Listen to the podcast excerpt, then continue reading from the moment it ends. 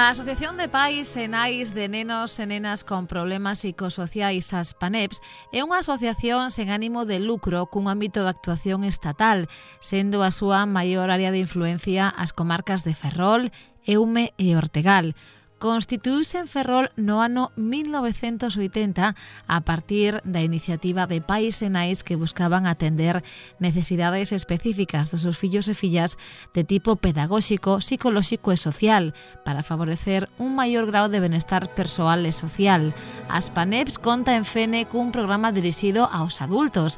Este centro ocupacional conta na actualidade con 23 usuarios e ten servizo de transporte escolar e comedor. Mar Novo é a traballadora social e responsable de Aspanet Fene. Eh, empezó en Fene ¿eh?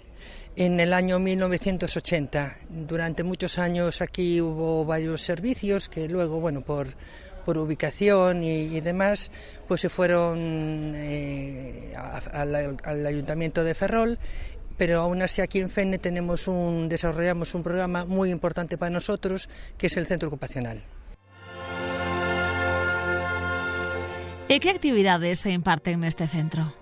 Pues principalmente desarrollamos actividades que fomentan la autonomía personal, luego la estimulación cognitiva, etcétera, y talleres y también trabajamos, damos mucha importancia a actividades de comunitarias, ¿no? como es el compost, eh, bueno, hacemos bastantes salidas y esas son tres, tres áreas muy importantes. En Aspaneps non deixan de innovar e de implantar novos obradoiros como o que imparte Vera Rodríguez. O centro ocupacional ahora mismo que temos en Fene ten diferentes talleres. Eh, eu ofrezco, por exemplo, que é novo, é o de integración social, despois teñen dende fai moitos anos serigrafía, sí. eh, terapia ocupacional, máis eh, talleres de estimulación cognitiva que imparte unha psicóloga. No cuidado do medio ambiente destaca o traballo que fan de compostaxe en colaboración coa vecindade. Hicimos ahí, bueno, educador social, un trabajo previo con la vecindad y, bueno, pues es, bajan ya la, la materia orgánica y aquí, bueno, hay bastantes eh, composteiros, los cuales eh, se utilizan una vez que esté hecho el compost, a cabo de unos meses, en el huerto que, que nosotros eh, trabajamos. Ramiro é un dos usuarios de Aspaneps que participan nos obradoiros de compostaxe. Allí echamos allí lo de la tierra y también para, cuando hacemos lo del compost al, para primero echamos los restos del residuos de la comida que comemos ahí en el comedor y después para evitar que no haya tantas moscas le echamos el eh, follas el, eh, sí, también le echamos estructurante Roberto tamén traballa cada día con ilusión nas diferentes actividades. Yo eh, participo eh, yo corto, corto la hierba e... Que logo a erva se bota nos contenedores. Sí.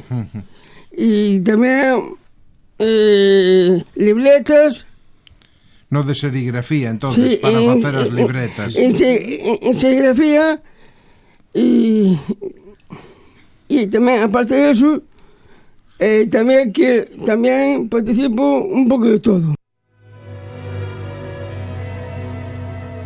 Pero cal é a actividade que máis motiva aos usuarios e usuarias de Aspaneps?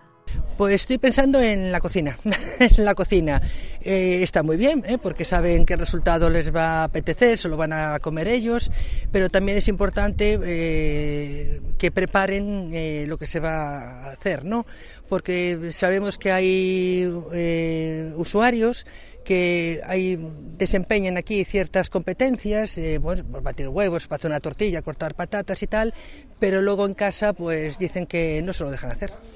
Con lo cual, bueno, pues sería importante trasladar esas funciones en, en su día a día en, en, con la familia, ¿no?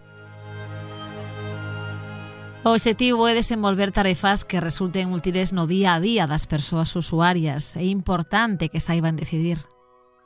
Nosotros aquí le damos los apoyos que necesitan, pero mm, luego es importantísimo que ellos, bueno, pues tengan su criterio, que aprendan a, eh, que sepan, ¿no? O que participen eh, simplemente en escoger la ropa que se ponen, porque a veces, bueno, pues se lo llevan a casa y el, es una actitud bastante pasiva, ¿no? Aquí fomentamos un poco el, razonamiento y el pensamiento, que, que sepan decidir. Tamén se traballa dende as PANEPs na concienciación sobre o cuidado do planeta e o uso dos plásticos. Vera Rodríguez, formadora. Tamén temos agora un taller de precios plástico para intentar, pois, eso, que os residuos dos plásticos e demais volvan a ter unha segunda vida. En Aspanep xa están totalmente familiarizados coas máquinas de Precious Plastic. Agora mesmo as máquinas de precios Plastic son relativamente novas, entón creemos que cre que eso ten que crecer. Temos que darlle máis visibilidade porque o plástico pois é un problema que realmente está aí e que agora nós temos a oportunidade de, de darlle unha salida e un cambio. Formación prelaboral, intervención psicosocial, socioeducativa, integración comunitaria, atención psicolóxica e terapia ocupacional son as liñas de actuación do Centro de Aspanés en Fene. Moita xente pequena en lugares pequenos facendo cousas pequenas pode cambiar o mundo. Eduardo Galeano.